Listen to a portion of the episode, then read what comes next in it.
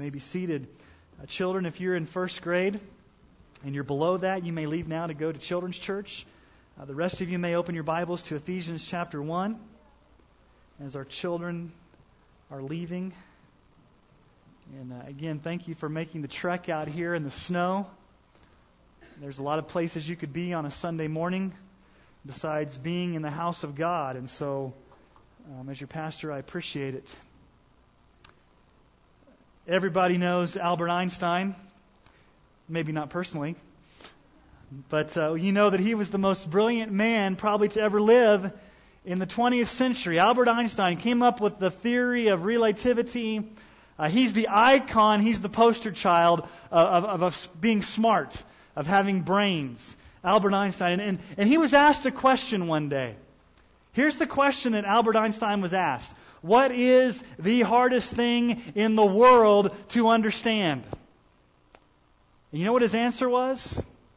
And this is for Mike and Mickey the income tax. Albert Einstein said the hardest thing in the world to understand is the income tax. Now, I went to Johns Hopkins Magazine's website this past week to look at some of the most difficult things to understand, some of the most difficult things to, to get a grasp on, or, or difficult things to do. And so um, let's do a little test here. Maybe you know the answers to these this morning. If you do, you can just shout those out. If not, I can give you the answer. What's the most difficult language for Americans to learn? Does anybody know? Who did what? Americans? English? Did you say English? no, it's Japanese. Japanese is the most difficult language for Americans to learn. Um, some people may think it's English. Um, what's the most difficult math problem to solve? Any of you students know what the most difficult math problem to solve is? Using only a compass and an unmarked straight edge, divide a 60 degree angle into three equal parts. In other words, construct a 20 degree angle with no protractors allowed. Now, that's above my pay grade. I don't understand what that means, but here's the answer it cannot be done. Mathematicians have tried to do it, but it's the most difficult math problem to solve because it cannot be done. What's the most difficult mystery of astronomy to understand in our universe? A scientist and astronomist will tell us that it's dark matter. The whole issue of understanding dark matter. For those of you that are pre med students, what's the most difficult um, surgical operation to perform? Anybody know? It's called the Whipple procedure. And no, it's not squeezing the Charmin with Mr. Whipple. It's the uh, removal of pancreatic cancer um, I guess the pancreas is the most deeply embedded organ in your body, and it's the hardest to get to. And so, um, the pancreatic cancer removal, the Whipple procedure, is the most difficult surgery to perform. And so, why do I bring your attention this morning to some of these difficult things to do, these difficult things to understand? The reason that I bring this before you is because we are faced with an issue this morning that is somewhat difficult to get our minds around. It's a subject that brings up a lot of emotion. It's a subject that's volatile. It's a subject where we're going to have differing opinions. And so I'm just laying my cards on the table and saying that we're going to deal with the issue of predestination and election this morning because we're faced with it right here in the Scriptures. God's sovereignty. It's very, very difficult sometimes for us to grasp some of these truths. Last week, we started looking at this one huge long sentence in the book of Ephesians, starting in, in chapter 1, verse 3, all the way down to verse 14. 202 words, one huge long sentence by Paul. And Paul erupts with praise. Blessed be the God and Father of our Lord Jesus Christ, who's blessed us with every spiritual blessing in Jesus. It's all about praising God, glorifying God, giving praise to God for what He's done in His abounding grace in blessing us. And we saw that Paul is fond of using triplicates or things in threes. You've got God the Father doing something, you've got Jesus the Son doing something, and you've got God the Holy Spirit doing something. That's the structure of the sentence. And then you've got a repeated phrase, three times repeated, to the praise of His glorious grace, or to the praise of His glory. So three times we're called to praise. Three times we see the Father, the Son, the Holy Spirit in a triplicate. And then also repeated three times is the phrase, according to the will of God. And so this morning, we are going to turn our attention to the work of the Father. What has God the Father done in abounding grace. And we see that most clearly in verses 4 through 6. And the primary blessing, remember, Paul is expounding to us the blessings that we receive in salvation. The primary blessing that the Father blesses us with is His electing love in sovereign grace. So let's start actually in verse 3 where the sentence starts and read Ephesians 1 3 through 6 and see the spiritual blessing of the Father in our salvation. Blessed be the God and Father of our Lord Jesus Christ, who's blessed us in Christ with every spiritual blessing in the heavenly places, even as He chose us in Him before the foundation of the world, that we should be holy and blameless before Him. In love, He predestined us for adoption through Jesus Christ according to the purpose of His will, to the praise of His glorious grace with which He has blessed us in the beloved. Now, just the mere mention of these words, predestined, chosen, it may send a shiver up your spine. You may be trembling at this point. You may be ready to walk out. What's Sean going to talk about? We're going to talk about the whole issue of election and predestination. And the reason that we need to deal with this is because the words are right there in front of us on the page.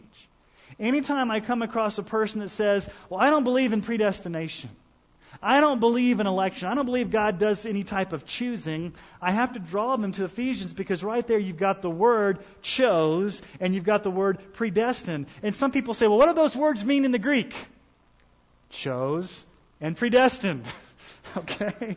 So, I don't want us to get bogged down this morning. And, and, just by the way, if this subject makes you uncomfortable, bear with me. This is the last time we'll talk about it. Next week we'll move on to a different subject, okay? But we've got to deal with this. If I just skipped verses 3 through 6, you'd think I was a coward because I wasn't willing to deal with this difficult passage. So, I'm not going to get down into the nitty gritty because on Wednesday nights we're doing a lesson on understanding the doctrines of grace where we're getting a little bit more in depth. But I just want to show you and bring to your attention that all throughout the Bible, God makes a choice.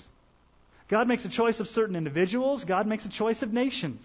I mean, let's go all the way back to Genesis. God chose Noah to build the ark.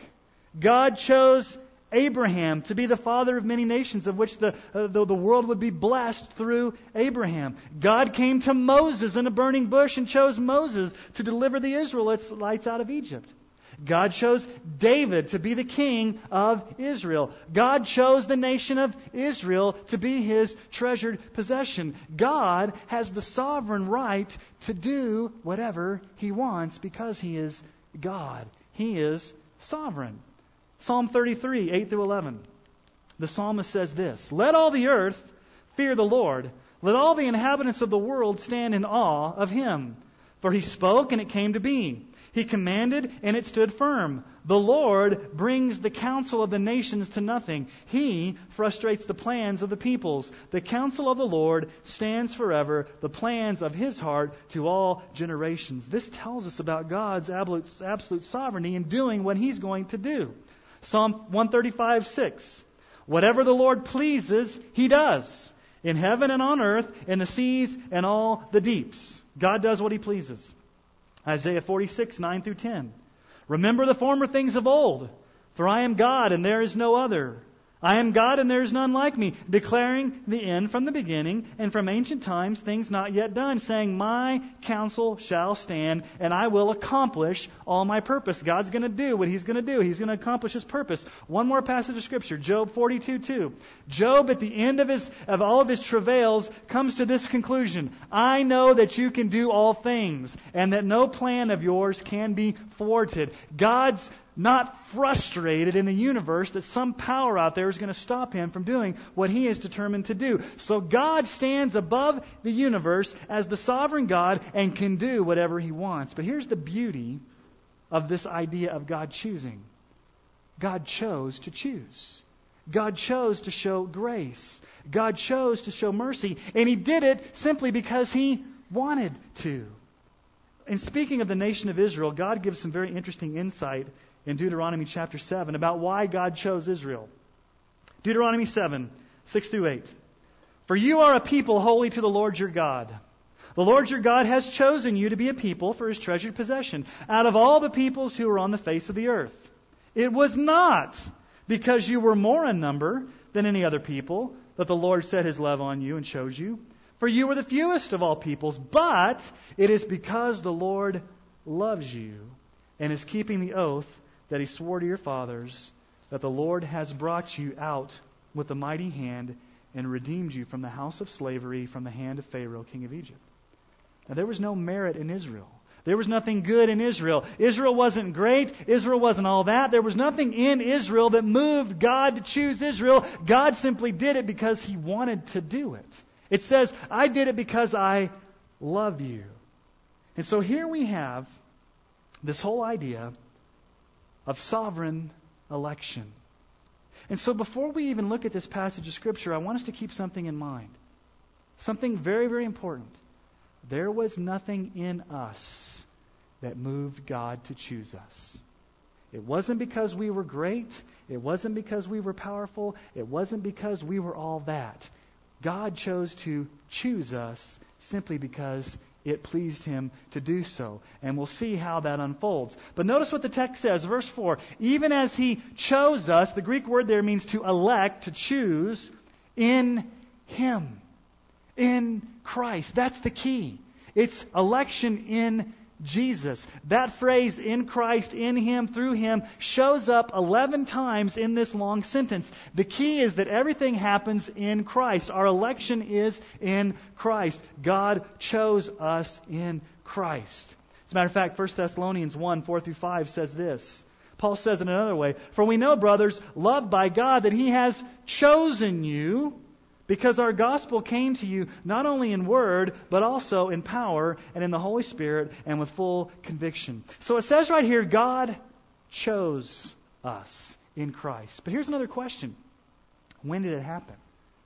When did God do his electing? When did God choose? What does the text say? Even as he chose us in him before the foundation of the world. This happened before any of us were created, before the world was even created.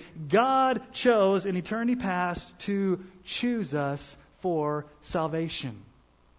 It's interesting when you look at Paul's writings elsewhere in 2 Timothy chapter 1 verses 8 through 9, Paul says something very interesting. He says this, "Therefore do not be ashamed of the testimony about our Lord." Nor of me his prisoner, but share in the suffering for the gospel by the power of God, who saved us and called us to a holy calling, not because our works, but because of his own purpose and grace, which he gave us in Christ Jesus when? Before the ages began. So, when did God give us grace? When did God set his purpose in, in motion? Before the ages began. Now, how many of you have ever heard a preacher say this? If you accept Jesus Christ today, your name will be written in the Lamb's Book of Life. So trust Jesus, believe in Jesus, accept Jesus, and when you do that, your name will be written in the Lamb's Book of Life. So make sure that you trust Jesus today. Have anybody ever heard that? Let me show you what Revelation says about the Lamb's Book of Life. Revelation 13:8 says this, and it's talking about taking the mark of the beast, worshiping the beast. And all who dwell on the earth will worship it. It's talking about the beast. Everyone whose name has not been written before the foundation of the world in the book of life of the Lamb that was slain. Now, when were the names written in the Lamb's book of life? Before the foundation of the world. Now, at this point, it may be beneficial to give you the two views of election.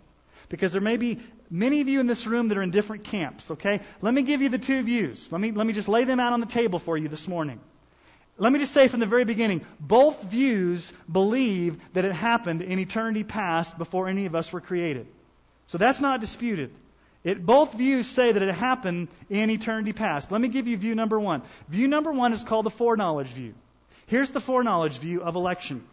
And both these views are accepted in Orthodox Christianity. They've been around for 2,000 years. Let me give you the two views. View number one is the foreknowledge view. God in eternity past looks down through the corridors of time and he sees who's going to accept or reject Jesus. Based upon what God sees, he then chooses that person for salvation. So it's based on God seeing into the future an event that will happen, and then God ratifies it or God puts his stamp of approval on it. Let me give you an example. Let's say it's 1978, and Sally's a 10 year old girl. And Sally's at, at, children's camp. She's at children's camp. Um, the pastor's preaching the gospel. He's preaching powerfully. He gives an altar call. He says, All who want to trust Jesus, come forward and receive Jesus. Sally comes down to the front. She asks Jesus into her heart. She gets saved at that moment in 1978. The foreknowledge view says God in eternity past looked down to that point in time, saw Sally trusting in Jesus, and based upon what he sees, he elects Sally for salvation. So, in this view, God doesn't necessarily elect, he more ratifies what he sees happening. That's view number one. The second view is called the sovereignty view. The sovereignty view basically says God chose to save a lot of people. Millions upon millions of people. He chose to save them. He chose to put His electing love upon them. It was nothing in them. It was nothing that He saw in them. He didn't see them accepting or rejecting because people are dead in sin. People are sinful. In their sinful state, nobody would choose Christ, so there's nothing for God to see. God simply chose a lot of people and left other people in their sins because He simply wanted to do it. There was nothing in the sinner that moved God to do it. God simply saved. God simply chose. God simply elected because He wanted to elect. Those are the two views. You can agree with either one of those views and still have fellowship in Emmanuel Baptist Church. I've often said these are doctrines, not dogma. Dogma are those absolute standard things that we've got to hold on to that we will not capitulate, we will not budge upon. Your view of election is a doctrine. If you agree with the sovereignty view, which all of you know, that's where I stand. I'm, I'm going to lay my cards on the table. Everybody knows that that's where I'm at. Maybe not everybody knows, but that's now you do. That's where I'm at. If you believe the foreknowledge view, that's perfectly fine. You can, you can have the freedom to believe in whichever view of election you want to believe in. What I want to show you this morning is what the text says. God chose us in Him before the foundation of the world. Now, let me just give you some insight from Jesus. Jesus says something very interesting about election in John 6, 37 through 39. Jesus says this, and you may need to go back and read John 6 a lot to let this get sink into your mind and kind of process through this. Jesus says this All that the Father gives me will come to me. And whoever comes to me, I will never cast out. For I have come down from heaven not to do my own will, but the will of him who sent me. And this is the will of him who sent me, that I should lose nothing of all that he has given me, but raise it up at the last day. Jesus makes an emphatic statement here saying, The Father has given me some people. All that the Father gives me, they will come to me. They will come. I'm not going to cast them out. I will accept them. I will receive them. And I will raise them up on the last day. In other words, what Jesus is saying is those that were chosen before the foundation of the world will come to Christ because the Father has specifically given to Jesus a people. Now, what is the goal of your election? Look at the goal of your election in verse 4. Even as He chose us in Him before the foundation of the world, that we should be holy and blameless before Him. Paul says the goal of our election is that we should be holy and blameless before Him. Now, election is a wonderful privilege. God chooses us, God elects us, but there's a purpose behind it. There's a purpose for us to be holy and blameless before Him. As a matter of fact, God is saving a people for Himself to be looking like Jesus. That's the ultimate goal in your election.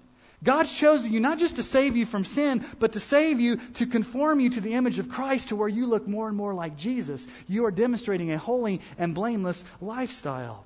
As a matter of fact, Paul says the same thing in Romans chapter 8. He uses some words that we see here in Ephesians, and he gives us the reason why God has chosen or predestined us. Romans 8, 28 through 30. And we know that for those who love God, all things work together for good for those who are called according to his purpose. For those whom he foreknew, he also predestined to be conformed to the image of his Son in order that he might be the firstborn among many brothers. And those whom he predestined, he also called. Those whom he called, he also justified. Those whom he justified, he also glorified. What did Paul say? We've been predestined to what? To be conformed to the image of his Son. In Ephesians, Paul just says we've been chosen to be holy and blameless. They're parallel statements. So our election is not just so that we can get saved, as great as that is, but God is forming us into a people to be looking more and more like Jesus. Now, in verse 5, we've got the introduction here to the word predestined. He predestined us. Now, you may be asking the question well, what's the difference between God's choosing and God's predestining? It says the word God chose, and then it said the word God predestined. Is there a difference between those two words? Well, in the grand scheme of things, not really, but let me just kind of tell you the, the, the main difference between the words. The word chose means God elected, God set his love upon, God chose. Predestined deals with your destiny. What does the word predestinate mean? The root word is destiny your destination. Pre means beforehand. So God set up beforehand your destination. What is your destination? What does He say that you've been predestined to? Look at the text. Verse 5. He predestined us for adoption. Adoption. Now, the first major blessing of our salvation is being chosen by God being elected by God, being predestined by God. The second major blessing is adoption, being adopted into God's family. What is adoption? It's staggering to think about what God has done. Before time, God, in His infinite mercy, chose to put His love upon you simply because He wanted to knowing all along that you were an ill deserving, unworthy, hell bound sinner. And God gave you the gift of mercy, and not only that, God has decided to adopt you into His very family. So, as an adopted child of God this morning, you are a son and daughter of the living God, the King of the universe. And we may need to understand Roman culture here a little bit to understand adoption. Remember, Paul's writing in Ephesus. And Ephesus was under Roman culture, Roman law. What did adoption look like in the Roman culture? There were two phases of adoption. If you were a son and you were to be adopted, the first thing that would happen is your natural father had to sell you into slavery. Three times. He would sell you into slavery once, an adoptee would adopt you. It would happen again. And then they would release you back twice to your father to make sure this is what you really wanted to do. The third time, the third transaction, the third time you'd been sold to your adoptee, that was the, the moment that you became adopted. So, step one was to go through this three time transaction. The third time, you became part of that new father's family. And you had all the rights and privileges of that father. You were adopted into that family. The father could give you every blessing of being in that family. You lost all ties with your former natural father. You made a distinctive break with your natural father. You are now adopted into the life of your new father. So adoption had this idea of old father, new father. Let's look at Ephesians chapter 2 real quick because Paul tells us about our old father and our new father. We'll get to this in a few weeks, but Ephesians chapter 2, just look down. He tells us what type of children we were, what type of sons and daughters we were before we were adopted into God's family. He says this in Ephesians 2 And you were dead in the trespasses and sins in which you once walked, following the course of this world, following the prince of the power of the air, the spirit that's now at work in the sons of disobedience. Okay, it's talking about Satan. Verse 3 Among whom we all once lived in the passions of our flesh, carrying out the desires of the body and the mind, and we were by nature children of wrath like the rest of mankind. Look at the descriptions Paul uses there children of wrath, sons of disobedience. Who was our natural father? The devil the flesh. We were children of wrath. And what has God done? God has taken us out of that state of our natural father, sons of disobedience, children of wrath, dead in our sins, and He's adopted us into God's family. Let me ask you a question Is God ever going to give you up for adoption? I hope you say no. You are permanently secure in God's family once He adopts you. He's never going to let you go. He's going to keep you forever. As a matter of fact, Paul tells us in Galatians 4 4 through 7. But when the fullness of time had come, God sent forth his Son, born of a woman, born under the law, to redeem those who were under the law, so that we might receive adoption as sons. And because you are sons, God has sent the Spirit of his Son into our hearts, crying, Abba, Father. So you're no longer a slave, but a son. And if a son, then an heir through God. What has God given you through adoption? His Holy Spirit.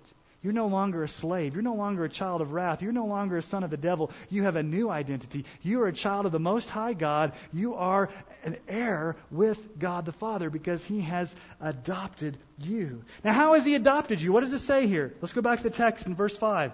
He predestined us for adoption through Jesus Christ. That's the key. It's in Jesus Christ. How do we get in God's family? We've got to come through Jesus Christ. No one comes to the Father except through Jesus. You may have heard people say this everybody's God's children, everybody's a child of God. Does the Bible teach that? No. Everybody's God's creation. Everybody is a creation of God. Everybody has dignity. Everybody's created an image of God. But not everybody's a child of God. You only become a child of God when you trust in Jesus. When you have a relationship with Jesus. When you come through Jesus, then you're pronounced a child of God. Now, what was the foundation behind all of this? It's staggering to me that not only God would choose us, now think about that. God would choose you knowing that you are an ill deserving, hell bound child of wrath, dead in your sin, son of disobedience, father of the devil, father your devil type of person, sinner.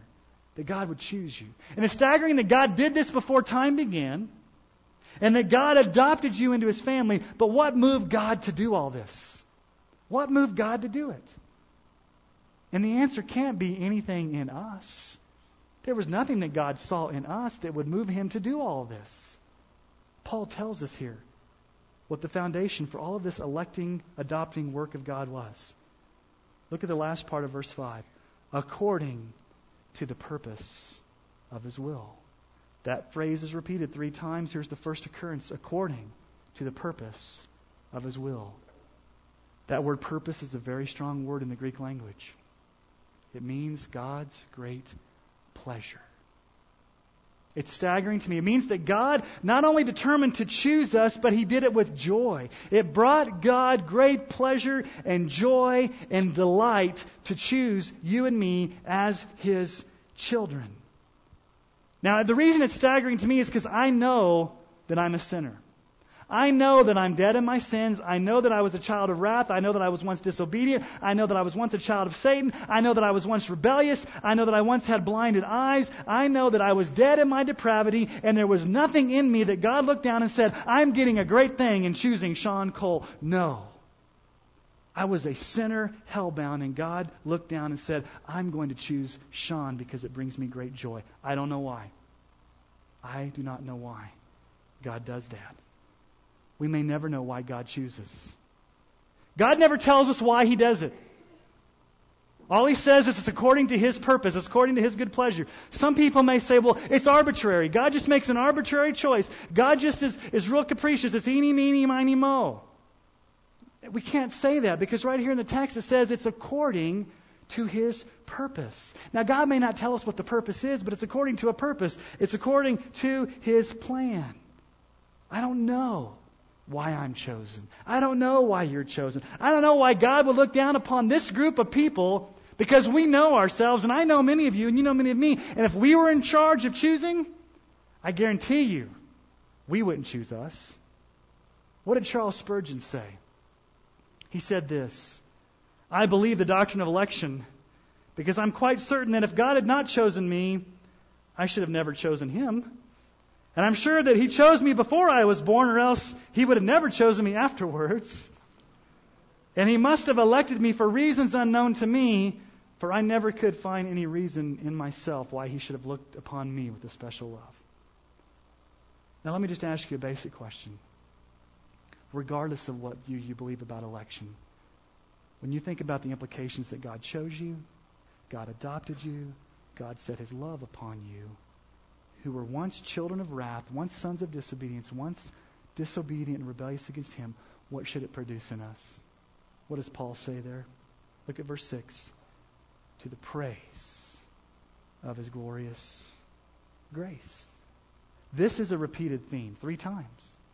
First time we see it. To the praise of his glorious grace. This should bring praise. What kind of grace does Paul say it is? It's glorious grace, or to the praise of his glory. All of God's glorious attributes are put on display when he chooses vile sinners to be adopted into his family. It should erupt in praise to God for doing that. Now, Paul tells us how this grace came to us. Look at the second half of verse 6 to the praise of his glorious grace with which he's blessed us in the beloved. The ESV translates this blessed us. It's, it's a good translation in keeping with the idea of these spiritual blessings, but you know what the original Greek says here? He graced us. It's the verbal form of the word grace. God has graced us. He's shown us grace in who? In the beloved. Who's the beloved? It's Jesus Christ. Again, it all comes back to Jesus. Our salvation, our election, our adoption, all of this grace comes back to Jesus being the center of everything. To the glorious grace of Jesus, the beloved. Now, why call Jesus the beloved? The NIV, I think, used the word the one in whom he loves. The beloved expresses God's way of looking at his very son, that Jesus is the object of God's favor.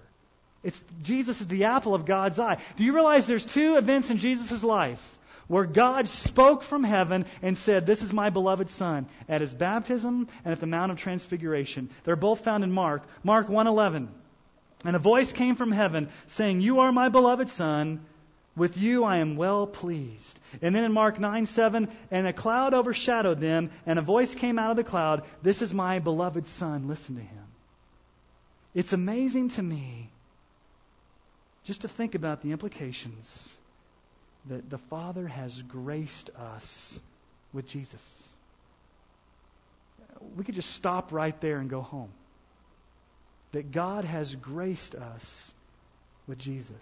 Now, oftentimes when you talk about election, when you talk about predestination, uh, there's different opinions, there's different emotions. Sometimes it's all theoretical, it's theolog- theological, it's, it's, it's great for late night discussions, but how do we get it down to some practical application? What can you leave with this morning that will help you understand practically how to relate to this whole issue of election and predestination in your personal life? Let me give you four things this morning that I think are practical applications of this doctrine of election. Number one, election produces a deep humility.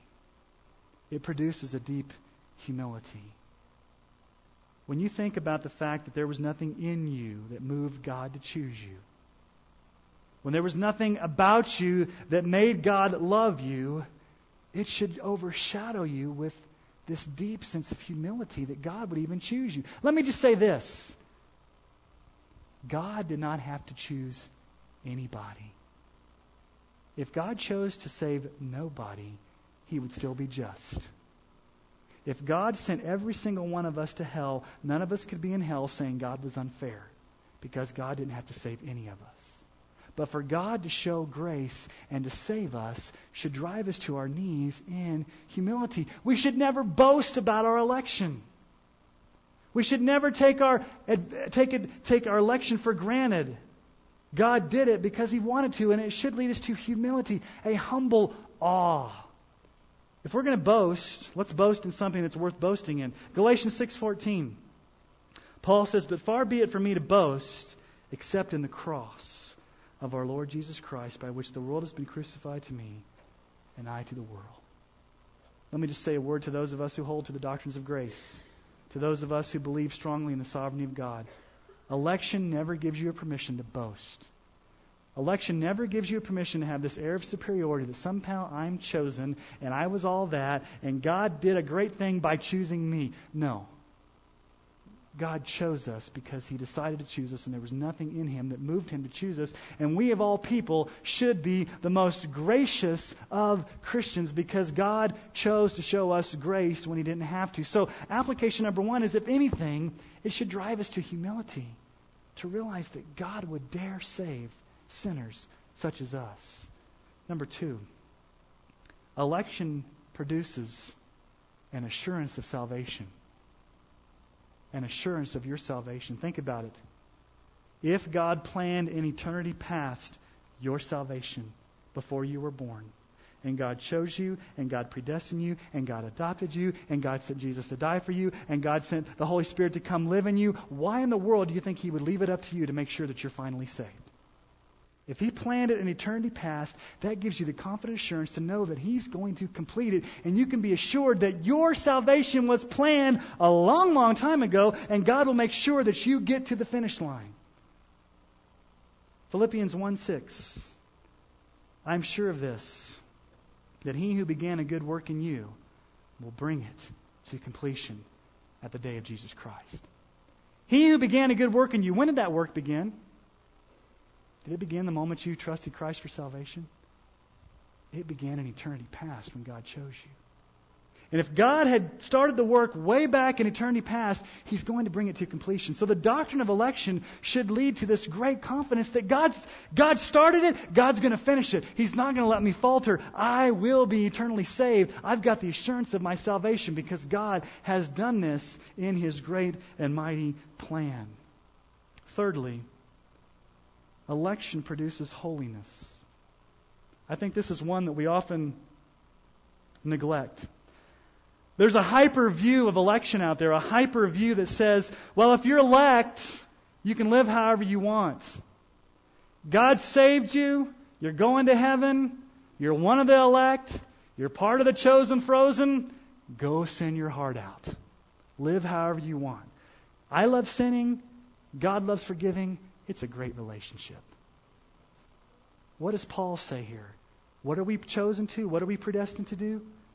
To be holy, and blameless. Now, evidence, evidence that you are one of the elect, evidence that you have been chosen, is that you're being conformed to the image of Christ and you're demonstrating a lifestyle that is holy and pleasing to the Father. There should be no person here that is among the elect that's not demonstrating some degree of holiness, some degree of pleasing God, some degree of conform, being conformed to the image of Jesus Christ. 1 Peter 1 15 through 16. He who has called you is holy, you also be holy in all your conduct, since it is written, You shall be holy, for I am holy. Hebrews 12:14 Strive for peace with everyone and for the holiness without which no one will see the Lord. Election produces humility. Election produces a solid assurance in your salvation. Election produces holiness. And last, and no, you didn't hear me wrong, Election produces effective evangelism. And at first glance, you may think this is a contradiction. I often get asked this well, if God's got it all figured out, if, if God's chosen people and it's all figured out, then what's my responsibility to go out and share the gospel? Why should I go out and witness? Why should I go out and even pray for lost people? What's the point if it's all figured out? Well, let me just say this God's not only ordained the end, but He's also ordained the means. And the means that God has used is the gospel being shared out of our mouths. Regardless of what view you believe about election, you cannot deny the fact that God has commanded us. It's a command, it's a great commission to go into all the world and preach the gospel to all creation. We hold nothing back with the offer of the gospel. We present the gospel to every single person we come in contact. We go into the darkest places of the world. We go into all the world. We go into all people groups. We share the gospel with every single person on planet Earth because we just don't know who the elect are. We go to everybody. We hold nothing back. We can witness with confidence knowing that God's going to do the saving. God's going to bring His elect to faith when we go. Now, every time we share, not every time somebody's going to get saved. But when you understand that God does the saving, you don't have to relate to you don't have to relegate to arm twisting. You don't have to do these manipulative sales techniques. You don't have to do all this weird stuff to get people to come forward and make a decision for Jesus as if it all depended upon you. You can just be obedient to present the gospel, love people, share the gospel, know that God will save his people. As a matter of fact, Paul was discouraged one night in Corinth. If you know anything about Corinth, it was a wicked city. Paul was having some struggles. Paul was there as a church planting missionary. And Jesus appeared to him one night and gave him some encouragement and showed him how election and evangelism fit together. Acts 18, 9 through 11. And the Lord said to Paul one night in a vision, Do not be afraid, but go on speaking, and do not be silent. For I am with you, and no one will attack you to harm you, for I have many in this city who are my people. And he stayed a year and six months teaching the Word of God to them. Now, what did Jesus say to Paul? Keep on preaching, keep on sharing, keep on evangelizing. As a matter of fact, Paul stayed there how much longer? He stayed for a year and six months. Why? Because Jesus said, I have many of my people in that city. There's a lot of people in Corinth, Paul, who are my elect who have not yet heard the gospel. And it's your responsibility, Paul, to go share with them. And what did Jesus not say? Jesus did not say to Paul, It's all figured out, Paul.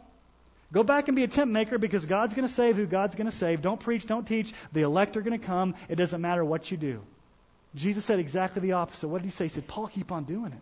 Keep on preaching, keep on teaching because I've ordained for people to come to faith through your gospel witness. So keep at it. Many of you have heard of William Carey.